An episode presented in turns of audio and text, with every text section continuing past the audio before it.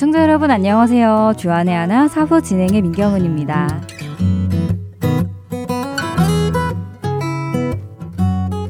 메리 크리스마스입니다. 어떻게 보내고 계시는지요?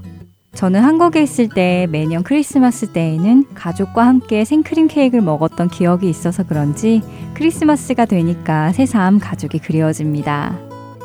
감사를 전하고 사랑을 전하는 시즌이기도 한 크리스마스인데요. 만일 이런 시즌에 누군가로부터 사랑의 프로포즈를 받는다면 그 신부는 정말 행복할 것 같지 않으신가요? 얼마 전 인터넷에서 결혼을 약속한 한 예비 신부의 이야기를 읽게 되었는데요. 그녀의 이야기가 참 인상 깊어서 여러분들과 나누면 좋겠다 하는 생각이 들었습니다.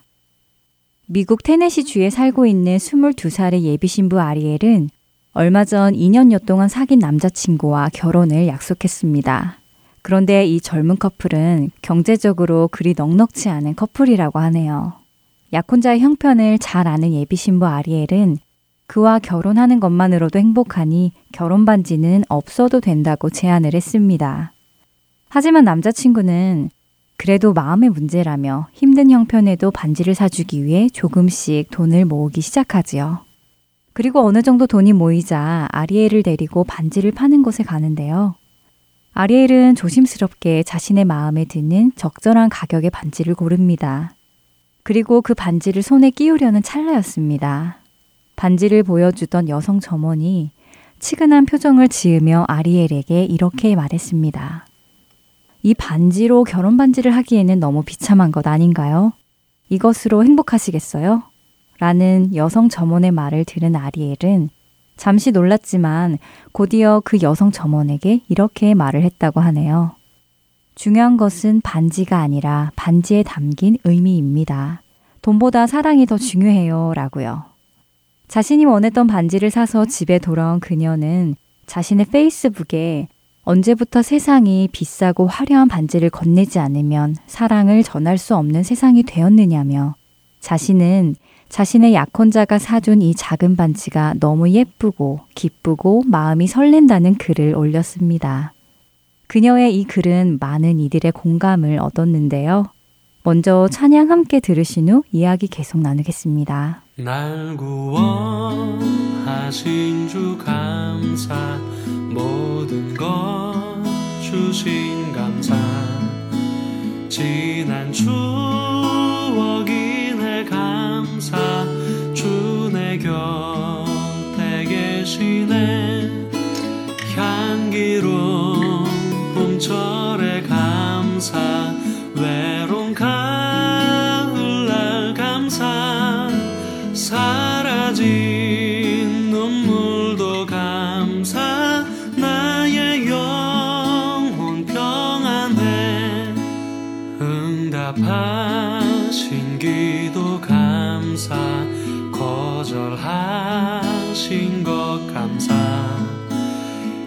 헤쳐나온 풍랑 감사 모든 것 채우시네. 아픔과 기쁨도 감사 절망 중 위로 감사 증량 못하는 애 감사 크신 사 길가에 장미꽃 감사 장미가 시도 감사. 따스한 따스한 가정 희망 주신 것 감사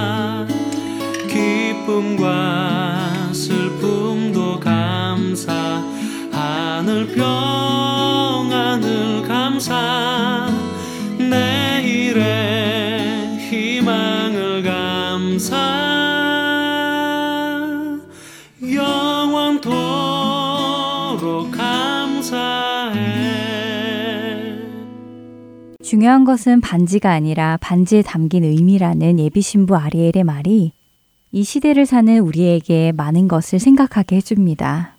싸구려 반지를 결혼 예물로 받는 것은 비참한 일이라고 말했던 보석상 여성 점원은 더 비싼 반지를 팔기 위해서 그런 말을 한 것인지 아니면 진정으로 아리엘이 치근해서 그렇게 말한 것인지는 잘 모르겠습니다. 그러나 이번 기사를 통해 저는 우리가 얼마나 본질을 잃어버리고 눈에 보이는 겉모습과 보여지는 것에만 신경을 쓰고 살아가는지 다시 한번 생각해 보게 되었습니다.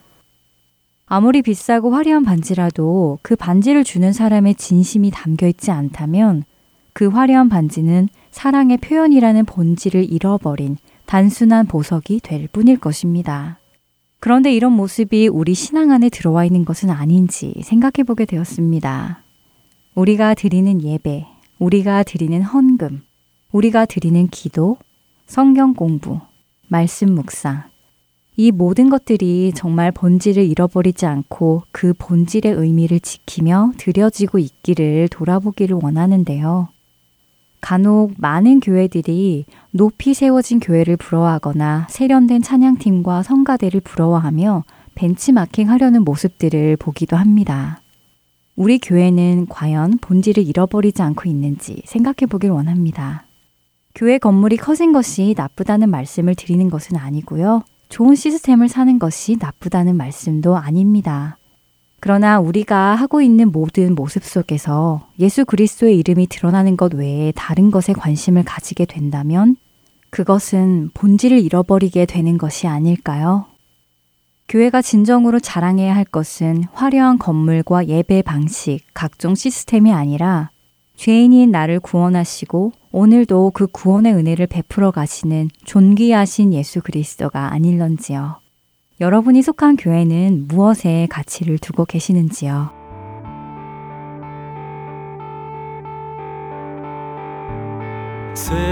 세상에 헛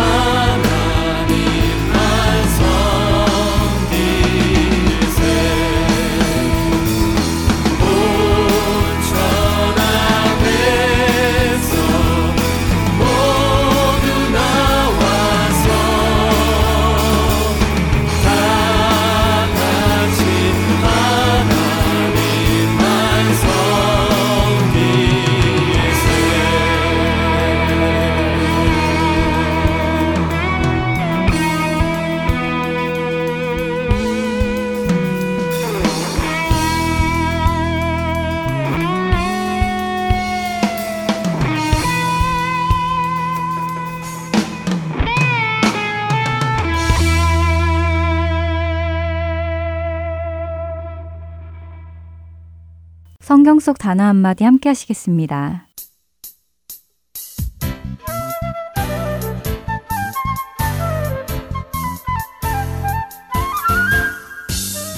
애청자 여러분 안녕하세요. 성경 속 단어 한마디 진행의 이다솜입니다.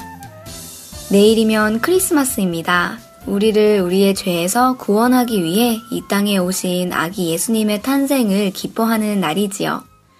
그렇기에 우리에게는 새로운 생명을 얻게 된 그 귀한 사역의 시작점이라고도 할 수 있는데요.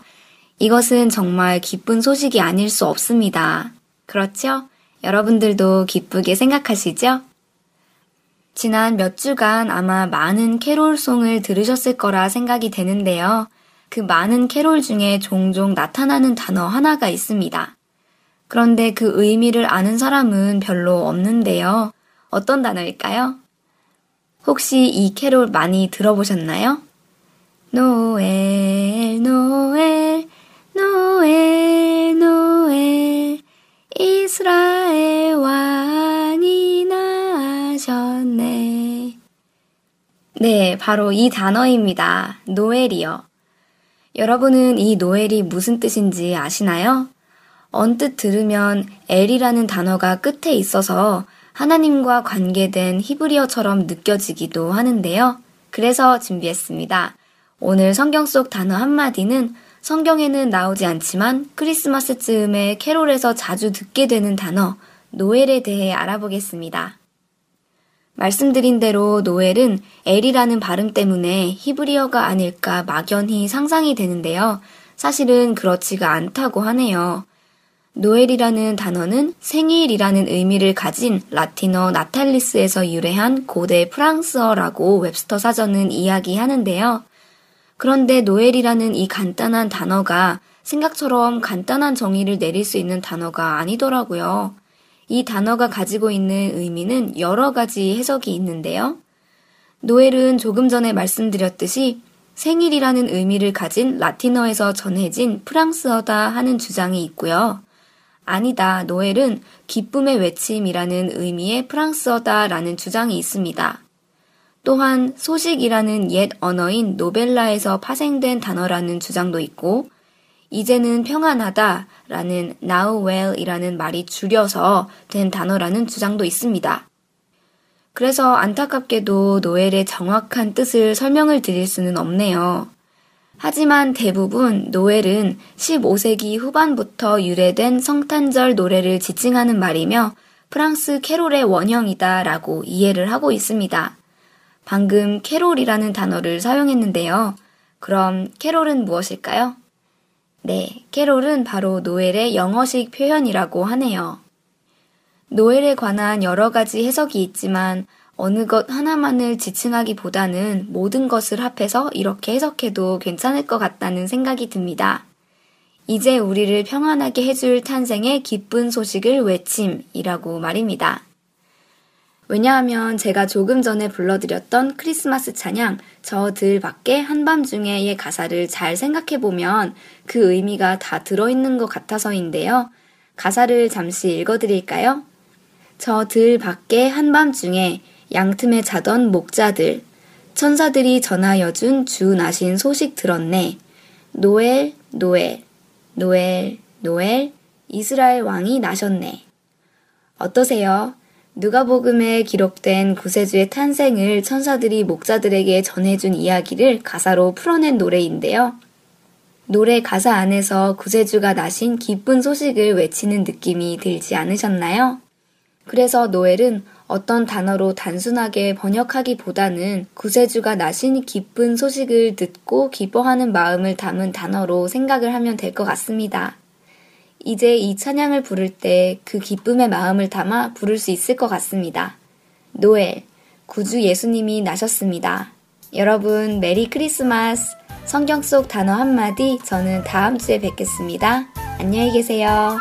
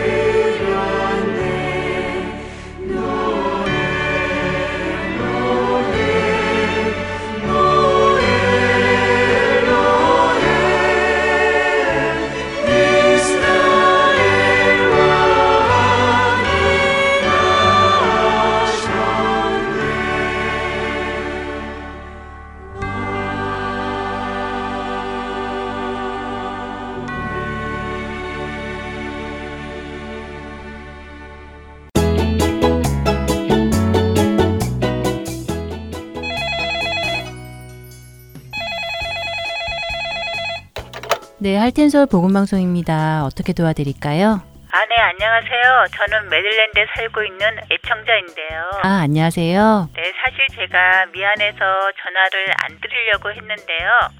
근데 벌써 2주 동안 방송을 못 들었어요. 어, 왜요? 글쎄 2주 전에는 CD가 부서져서 와서 못 듣고요. 이번 주는 아직도 CD가 배달이 안 되고 있네요. 아, 그러세요. 아유, 저런 속상하시겠어요. 어, 요즘 연말이라서 우편물이 많아진 관계로 어, 우체국에서 CD 배송에 문제가 많이 생기네요.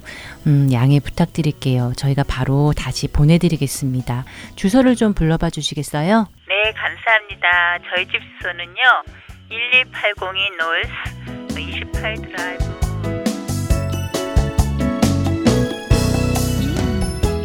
매년 연말 연시에는 많아진 우편물로 인해 CD 배송에 종종 문제가 생깁니다. CD 배송이 원활히 이루어지도록 여러분들의 기도를 부탁드리며 혹시 파손된 CD를 받으셨거나 받지 못하신 경우가 생기시면 망설이지 마시고 연락을 주시기 바랍니다. 다시 보내드리겠습니다. 사무실 전화번호는 602-866-8999입니다.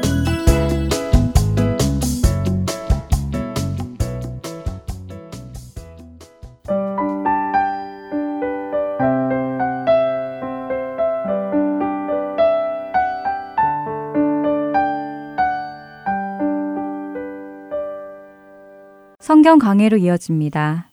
캘리포니아주 사랑의 빛 선교교회 윤대형 목사님께서 진정한 공동체라는 주제의 말씀 전해 주십니다. 은혜 시간 되시길 바랍니다. 어, 진정한 공동체란 말씀 가지고 함께 여러분을 나누기 원합니다. 어, 여러분들은 교회뿐만 아니라 많은 모임과 또 많은 클럽을 통해서 많이 배워가고 알아가고 또 경험하고 또 귀한 만남의 관계와 또 새로운 배움의 현장들을 여러분 누리실 거라고 생각이 됩니다.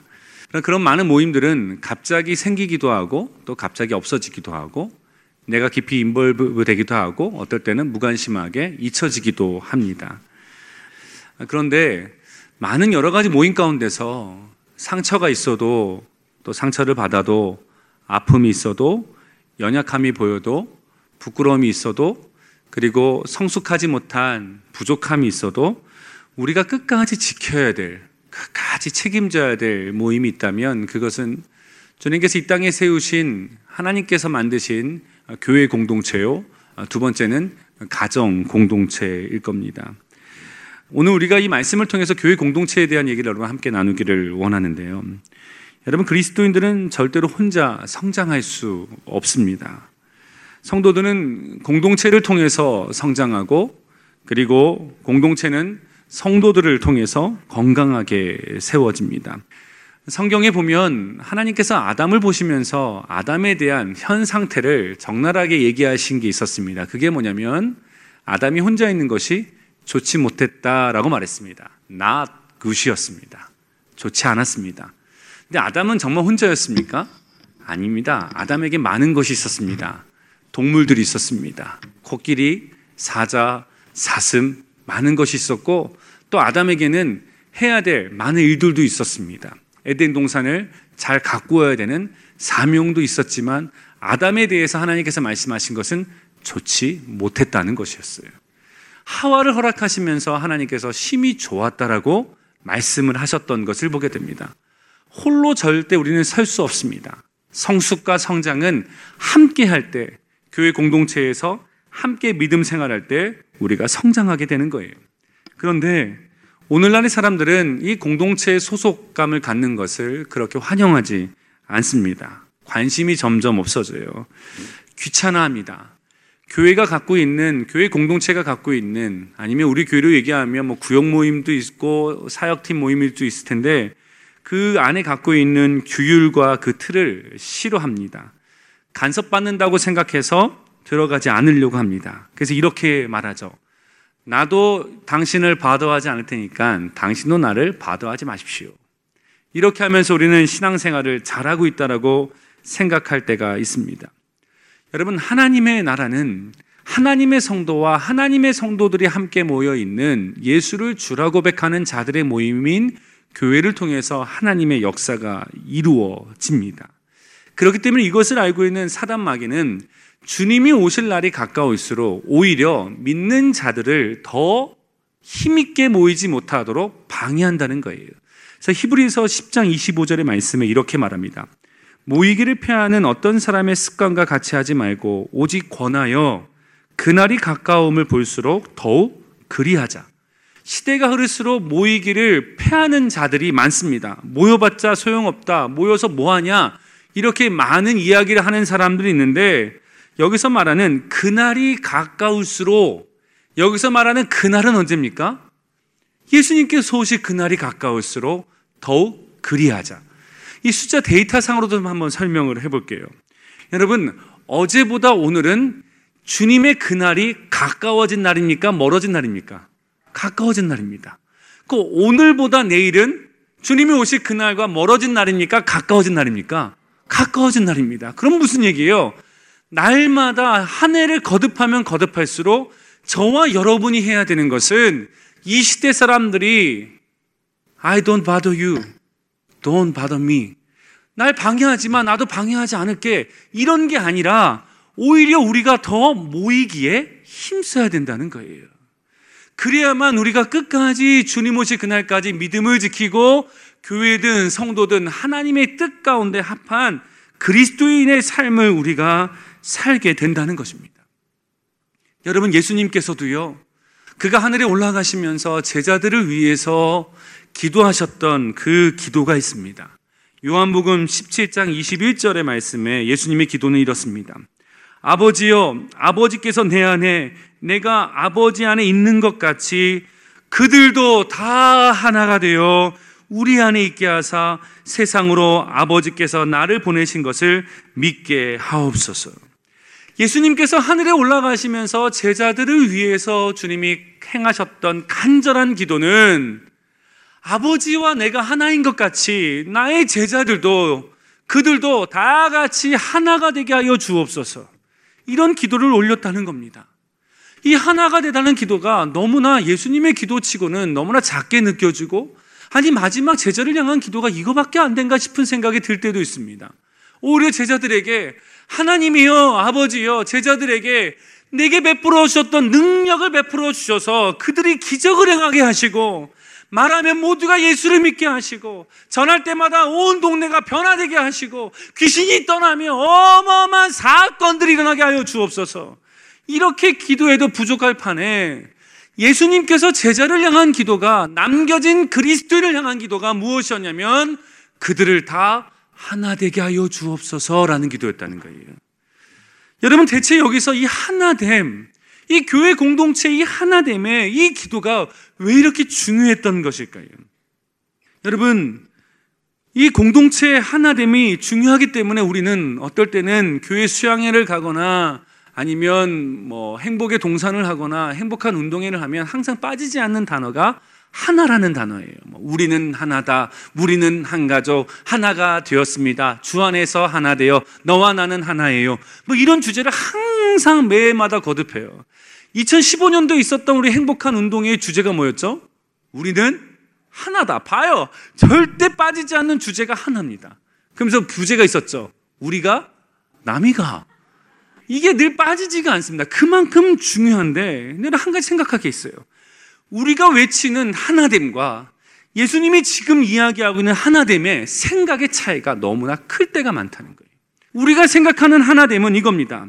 우리의 컨셉은 사이좋게 지내는 것에 있습니다. 사이가 좋지 않으면 우리는 교회가 문제가 있다고 생각해요. 사이가 좋지 않으면 우리는 교회를 떠날 수 있다고 생각해요. 사이가 좋지 않으면 언제든지 내 마음에 있는 곳으로 나는 충분히 옮길 수 있다라고 우리는 생각한다는 것입니다.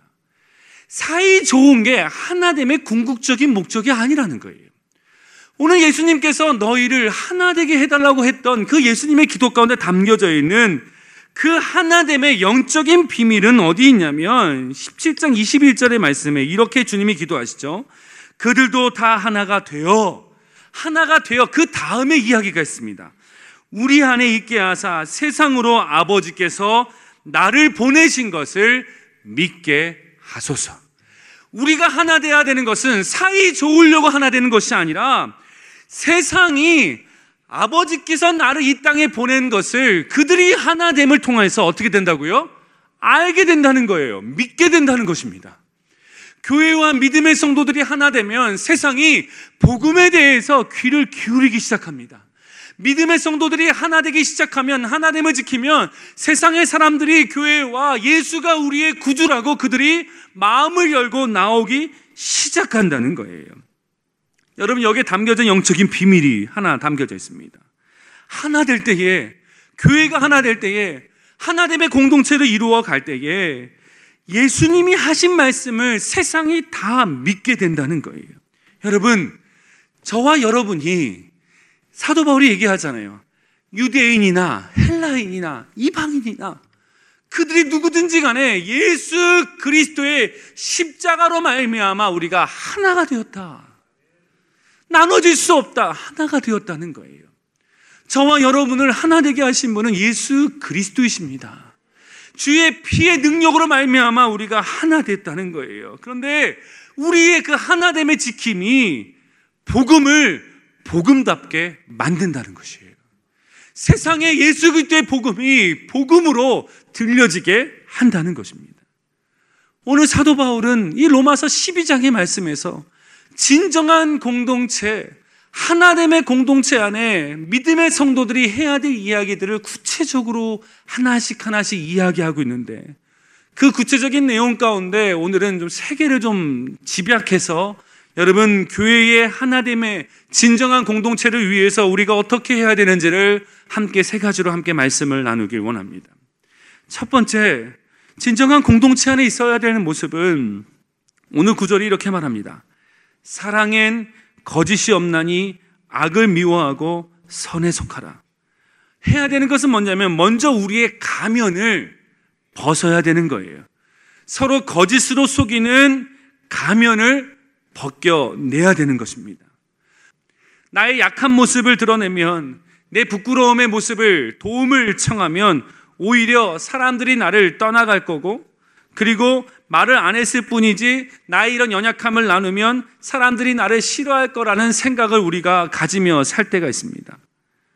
어떨 때는 내 모습 그대로 받아들이는 것보다도 감추고 감추어서 그냥 나를 포장하기에 급급할 때가 너무나 많다는 것이죠. 그렇다 보니까 서로에게 하나씩 커튼을 치면서 살아갑니다. 여러분 우리가 중요한 것은 정말 예수 그리스도 앞에 십자가 앞에 내 모습을 부어내듯이 주님의 몸된 교회 안에서 우리의 연약함과 가면을 벗어 던지고 거짓이 없는 사랑이 있는 모습으로 우리가 나타냄이 필요합니다. 정직하게 오픈하고 나아갈 때 주님께서 우리를 회복시키시고 하나 되게 하시는 그 은혜가 교회 공동체의 사람의 심령 가운데 임하게 됩니다. 근데 근데 문제가 뭐냐면요. 이런 것을 많이 시도했는데 결국 찾아온 것은 후회할 만한 후회였다는 거예요. 내가 왜 나눴지? 얘기하지 말 거이라는 후회감이 찾아옵니다. 상처를 받았다는 거죠. 여러분 이런 말이 있어요. 기쁨을 나누었더니 질투가 되고 슬픔을 나누었더니 약점이 되었다. 여러분 이거는 정말 어쩌면 비극적인 얘기 같아요. 기쁨을 나눴더니 사람들에게 질투를 받고 내가 힘들고 어려워서 나의 슬픔을 나눴더니 오히려 그것이 약점이 되었다. 어쩌면 이것이 우리의 삶에서 반복적으로 벌어지는 경험하는 일일 수도 있습니다. 그래서 제가 얘기한 어떨 때는 성도들과 상담하면서 솔직히 오픈하십시오. 연약함을 나누십시오 하면은 이렇게 얘기하시는 분들도 있어요. 목사님, 제가 입을 연 순간 내일 아침이면 온 교회 성도들이 다 압니다. 입을 못 열겠다는 거예요. 구역 모임에서 이런 경험도 있잖아요. 구역 모임에서 내가 정말 은혜를 받아가지고 나눴어요. 아, 나눴어요. 아, 말씀 가운데 비춰주시는 내 모습을 보고 솔직하게 나눴더니 나누고 나서 차를 타고 집에 가는 15분, 20분 운전하는 그 길에 후회가 찾아오는 거예요. 왜 나눴을까? 어떻게 하지? 소문나는 어떻게 하지? 왜 나눴을까? 아, 바보같이 왜 나눴을까 하면 옆에 있던 또 아내가 얘기죠. 그러길래 왜 나누냐고. 내가 이럴 줄 알았잖아. 나누지 말자고. 그러면서 집에 들어가면서 얘기하자. 우리 앞으로 절대로 나누지 말자. 왜 그럴까요? 나누고 나서도 불안한 거예요. 구역원이 믿겨지지가 않는 거예요. 어디 얘기를 할 것 같은 거예요. 이런 거에 대한 쌓임이요. 결국 내 안에 그 문제를 가면을 계속 쓰고 살 수밖에 없다는 거예요. 근데 여러분 그렇다 보니까 교회 안에 때 이렇게 말합니다. 그왜 나눴냐고 그거 왜? 나는 너가 잘못된 거야. 그왜 나눠? 아버 나누지 마. 이게 오리엔테이션 되기도 해요. 여러분 잘 생각해. 이게 뭐가 잘못됐냐면요. 나눈 거는 잘못된 게 아니에요. 내 연약함을 열고 도움을 청한 게 뭐가 잘못된 거예요. 내가 힘들어서 나의 마음을 오픈했는데 그게 뭐가 지적받을 만한 일이에요. 문제는 뭐냐면 그런 이야기를 나눴는데 받아주지 못하고 그것을 남들에게 전하고 심심풀이 오징어 땅콩처럼 질겅질겅 씹어대는 게 문제라는 거예요. 그게 문제예요. 그게 문제. 나눈 사람은 문제가 없어요. 도움을 청했어요. 어려움을 청했어요. 도와달라고 말했어요. 그런데 우리는 어때요? 가볍게 생각해요. 남의 일처럼 생각해요. 그냥 내가 누구한테 전할 수 있는 거라고 생각해요. 누가 정말 하나님 앞에 이야기를 들어야 될 사람이에요. 나눈 사람이에요? 아니에요. 그 나눈 이야기를 수용하지 못한 우리의 모습이에요. 이것을 남들에게 전한 내 모습이에요. 포용하지 못한 내 모습이에요. 오늘 성경은요, 이렇게 말합니다. 로마서 12장 10절에 형제를 사랑하여 서로 우애하고 존경하기를 서로 먼저 하며라고 말하는데요. 이 형제를 사랑하며 서로 우애하는 말을 영어는 이렇게 표현합니다. 디보트라는 말을 쓰고 있어요. 이 말은 몰두하라는 거예요. 들어가라는 거예요. 너가 형제를 사랑하는데 그 사람의 있는 인생의 문제와 어려움과 연약함과 그 모든 것에 네가 몰두해서 들어가라는 거예요. 이 말이 무슨 의미냐면 그 사람의 삶의 이야기를 나의 이야기처럼 생각하라는 거예요. 그 사람의 아픔의 이야기를 나의 아픔처럼 생각하라는 거예요. 그 사람의 힘든 상황을 내가 힘듦을 겪은 것처럼 공감해주고 들어가 주라는 거예요. 단순하게 듣는 게 아니에요. 내 문제처럼 디보트에서 몰두하고 들어가 주라고 이야기하고 있는 거예요. 기쁜 일이 있든 힘든 일이 있든 어떤 일이 있든지 간에 그 일이 내 일처럼 나의 이야기처럼 들어주고 들어가주는 공동체가 진정한 공동체라는 거예요. 이게 믿음 있는 공동체라는 거예요. 여러분은 어떻습니까? 여러분의 지금 속하 있는 모임은 어때요? 구역은 어떠세요? 여러분은 지금 어떻게 믿음의 사람들과 교제를 하고 계세요? 여러분 오픈하고 계십니까? 도움을 청하고 계십니까? 그렇다면 그 문제에 함께 들어가서 여러분 이해해주고 섬겨주고 공감해주고 있습니까? 오늘 사도 바울은 진정한 공동체의 모습을 이렇게 말합니다. 그리스도의 사랑 앞에 서로에게 거짓된 모습이 없고 그 연약함의 솔직함을 나누면 들어가줘라. 들어줘라. 참여해줘라. 공감해줘라. 이것이 그리스도인의 믿음의 교제의 모습이라고 사도 바울은 말하고 있습니다. 두 번째로요. 진정한 공동체가 세워지는데 우리가 해야 될 것은 우리가 말했던 첫 번째와 지난주에 나눴던 내용의 연장선인데요. 각 사람이 얼마나 하나님 앞에 존귀한 사람인지를 알게끔 해줘야 되는 거예요. 요한복음 3장 16절 말씀에 하나님이 세상을 이처럼 사랑하사 독생자를 주셨으니. 근데 저는 하나님께서 세상을 사랑할 때 이처럼이라는 말을 이 세 글자로 제한된 하지만 영적인 상상력을 가질 수 있도록 기록하신 것이 얼마나 감사한지 몰라요. 이처럼이라는 거예요. 이처럼. 뭔지 모르겠지만 하나님의 세상을 이처럼 사랑하사. 교회 안에 있을 때 믿음의 사람들과 하나님이 당신을 이처럼 사랑함을 우리가 주의 몸된 자들이 교회가 알려주고 나타내주고 표현해주고 심어줘야 된다는 거예요. 얼마나 존귀한 자인지. 그런데 어느 순간부터 교회 안에 유물론가 같은 사상이 들어와서 사람을 하나의 물건처럼 생각합니다. 도구처럼 생각합니다. 쓰다 없어지는 하나의 부속품처럼 생각합니다. 어떨 때는 사람을 자본주의의 생각이 들어와서 사람의 가치를 효율성으로 따집니다. 얼만큼 일할 만한 나이가 되었는가, 가치가 있는가, 뭐가 있는가, 그런 거 가지고 효율성을 가지고 얘기해요. 그러나 그렇지 않아요. 믿음의 공동체는 한 사람 한 사람마다 그 영혼이 얼마나 하나님 앞에 존귀한 자인지를 날마다 깨닫게 하고 세상 가운데 묻었던 흙과 먼지와 찌꺼기들과 이 모든 것들을 털어주면서 당신은 하나님의 존귀한 사람입니다. 이것을 이야기해 줘야 되는 거예요. 말해 줘야 되는 거예요. 교회는요, 연약한 사람들의 모임인 거예요. 실수 많고 상처 많고 찢겨진 사람들이 모여서 주님의 아름다운 교회 공동체를 세워가는 것, 그것이 교회예요.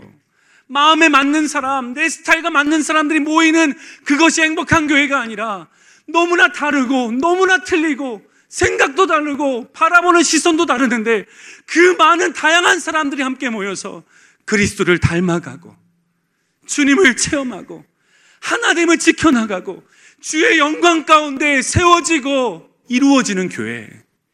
이것이 진정한 교회라는 거예요. 여러분, 그런데 우리 이렇게 생각해요. 그런 해산의 수고를 하면 또 섬기고 또 가르치고 또 품고 또 이런 이런 가정을 하면 왜 내가 손해 봐야 돼? 왜 내가 일을 해야 돼? 왜 내가 또 땀을 흘려야 돼? 왜 내가 또 경작을 해야 돼? 많은 이런 생각을 하잖아요. 근데 여러분 실제로요. 우리가 연약하고 힘든 영혼들을 섬겨나잖아요. 우리가 더 많은 은혜를 받아요. 그 연약한 자들을 섬기고 품어주고 안아주고 인정해 줄 때에 내 안에 주님께서 경험할 수 없었던 놀라운 은혜를 우리 가운데 부어주시고요. 하나님의 마음을 부어주시고요. 주의 사랑을 알게 하시고요. 나도 그랬던 내 모습, 그러나 이런 나를 변화시켰던 주님의 은혜를 알게 되고 깨닫게 돼요. 그래서 교회 공동체는요, 안 맞고 힘든 사람 나가기를 기도하는 것이 아니라 그 영혼을 내가 품기를 품고 하나님 내가 그 영혼을 품고 변화되기를 원하며 나아가는 교회. 그것이 진정한 교회요, 진정한 공동체의 모습인 줄 믿습니다. 여러분, 우리가 섬기고 연약한 자를 돌보는 건요, 내가 그를 도와주는 게 아니라 내가 오히려 그분 때문에 더 도움을 받고 있는 거예요. 주님을 닮아가는 도움, 주님의 사랑을 아는 도움, 주님의 은혜를 아는 도움, 예수 십자가의 사랑을 경험하는 도움, 끝까지 사랑하시고 사랑하시고 품으시는 날 향한 주님의 그 은혜를 체험하는 그 축복, 그것을 우리가 도움을 통해서, 인정해줌을 통해서, 품어줌을 통해서 우리는 경험하게 된다는 거예요. 이것이 진정한 그리스도인이요, 진정한 교회의 모습이라는 거예요. 마지막으로요, 진정한 공동체의 세움을 오늘 본문에서 세 번째로 사도 바울은 이렇게 말합니다. 그것은 필요를 채워주는 것이다. 라고 말하고 있어요. 13절에 보니까 성도들의 쓸 것을 공급하며 손대접하기를 힘쓰라. 서로의 필요를 채워주라는 것입니다. 다른 사람이 어려움을 청하면, 다른 사람이 힘듦을 얘기하면 내가 그 사람들의 도움이 되어서 그의 필요를 채워주는 영적인 습관과 삶의 습관이 있어야 된다는 거예요. 여러분, 우리는 교회 공동체 함께 있으면서 기도 제목을 나누죠. 지사님, 이런 문제가 있습니다. 이런 게 어렵습니다. 저런 게 어렵습니다. 하면은 우린 그 이야기를 듣고 나서 항상 인사말로 이렇게 말합니다. 그래요, 지사님 힘내세요. 제가 기도할게요. 라는 기도를 해요. 실제로 우린 기도를 합니다. 그런데 여러분, 그런 도움의 필요에 대한 우리가 제목을 들었을 때 우리가 기도할게요라는 말에 여러분 기도에 한 가지를 더 하셔야 돼요.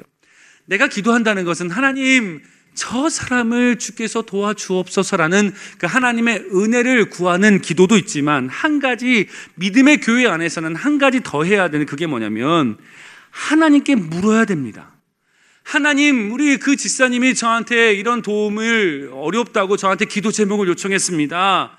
그렇다면 주님, 내가 어떻게 그분을 도울 수 있는지 주여 내게 지혜를 주옵소서. 그 기도가 한 번 더 step up 해야 되는 거예요. 하나님, 내가 그분을 어떻게 도울 수 있는지 내게 길을 보여 주옵소서. 내가 그분을 어떻게 섬길 수 있는지 내가 알게 하여 주옵소서. 그 기도의 한 센텐스를 더 주 앞에 올려야 된다는 거예요.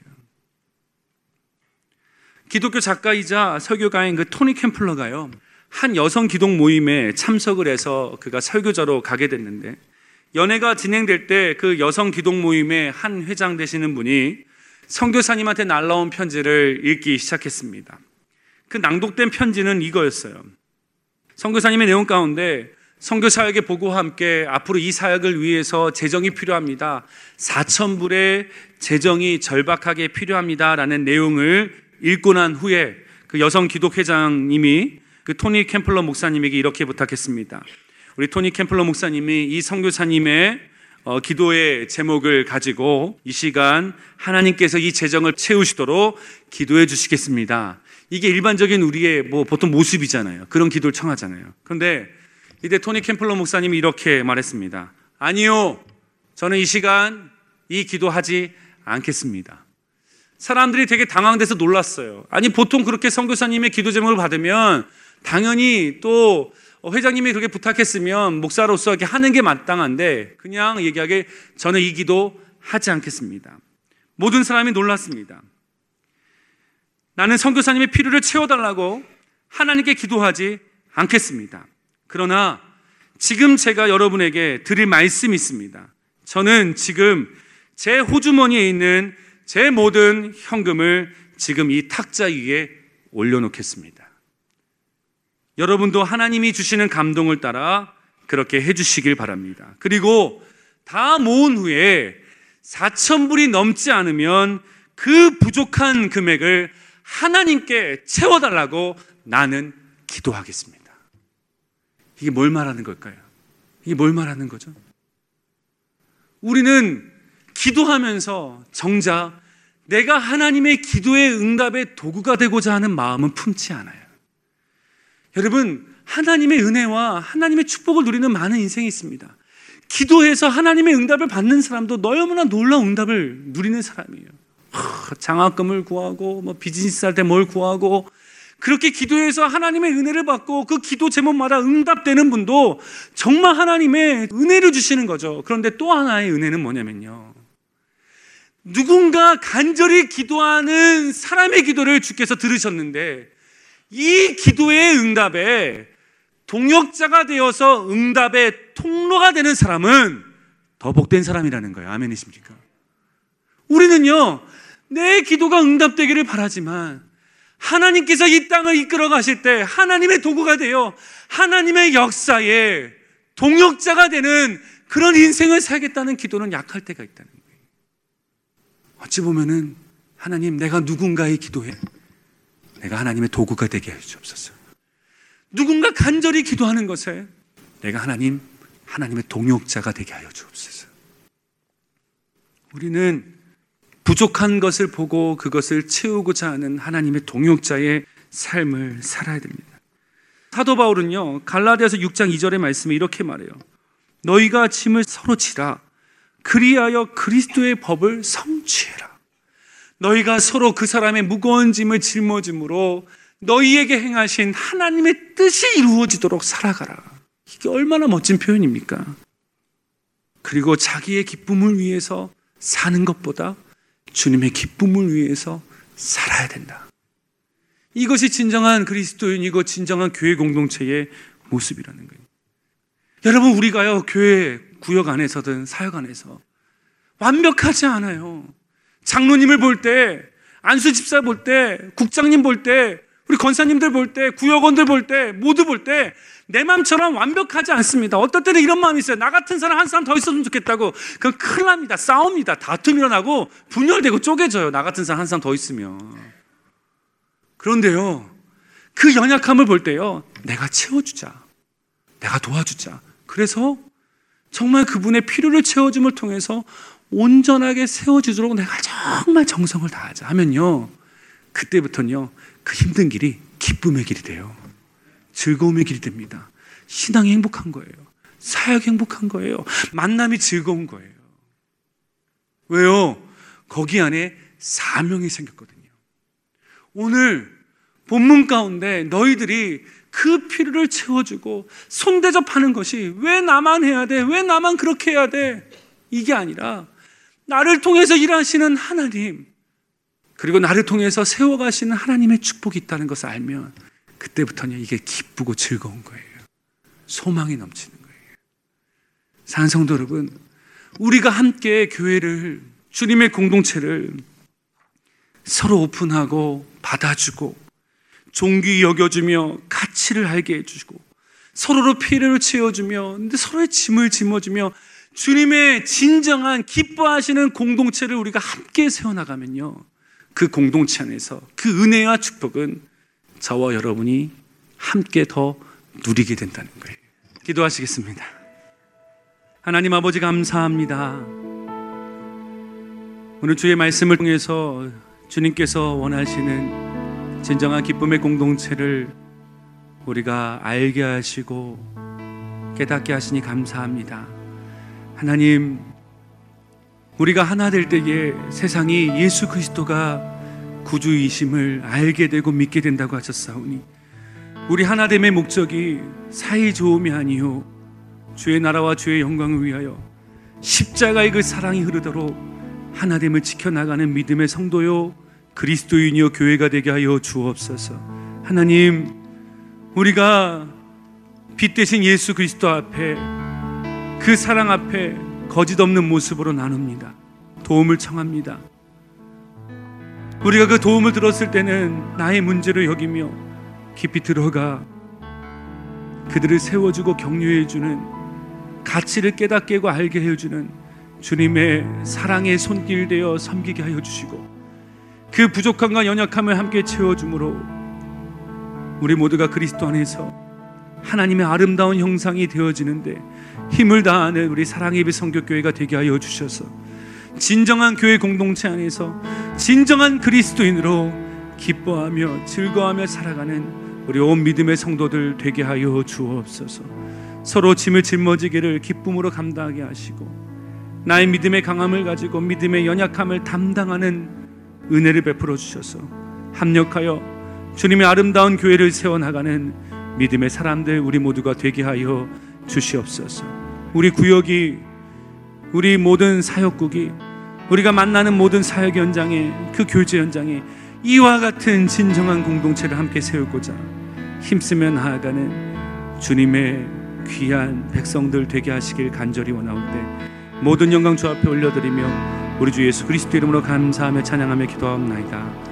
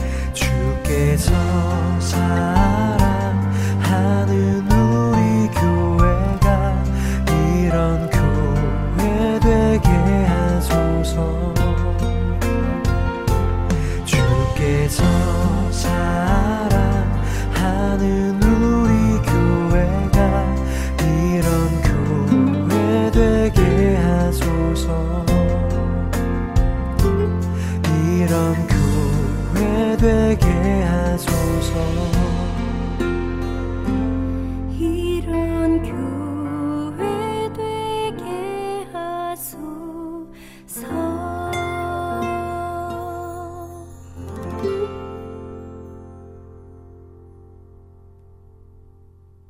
내일은 크리스마스인데요. 교회에서 많은 행사들이 있겠지요.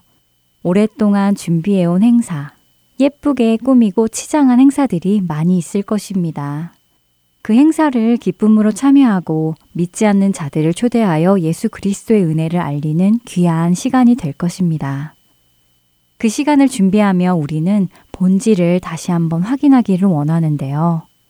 우리를 구원하시기 위해 이 땅에 오신 아기 예수님의 탄생을 기억하고 기념하기 위해 시작한 크리스마스 행사가 단순히 우리 교회의 건물 자랑, 우리 구역의 장기 자랑, 우리 아이의 한 행사로 끝나버리지 않고 귀한 열매를 맺는 시간이기를 바라는 마음입니다. 내일에 있을 모든 행사가 우리 모두에게 예수 그리스도를 더 기억하게 하며 그분께 더 가까이 나아가는 데 쓰임 받기를 원합니다. 값이 싼 반지로 결혼 반지를 하는 것은 비참하다고 말한 보석상의 점원의 이야기 속에서 우리는 반지의 본질을 잃어버린 그의 모습을 봅니다.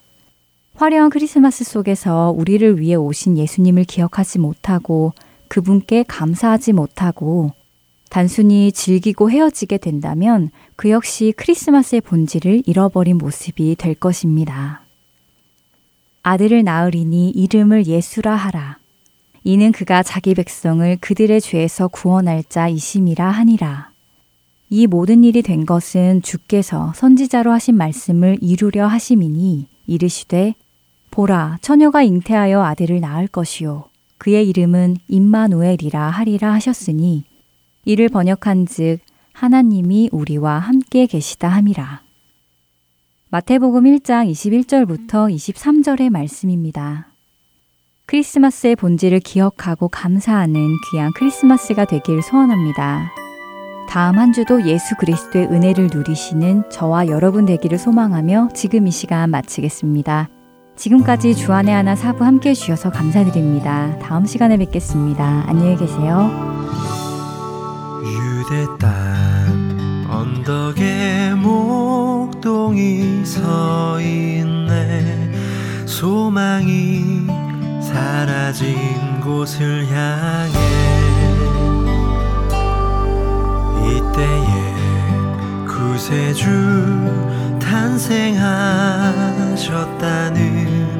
천사의 소리 들려왔네.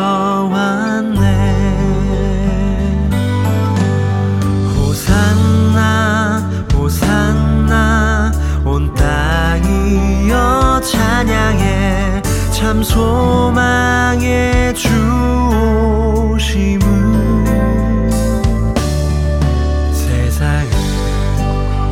여전히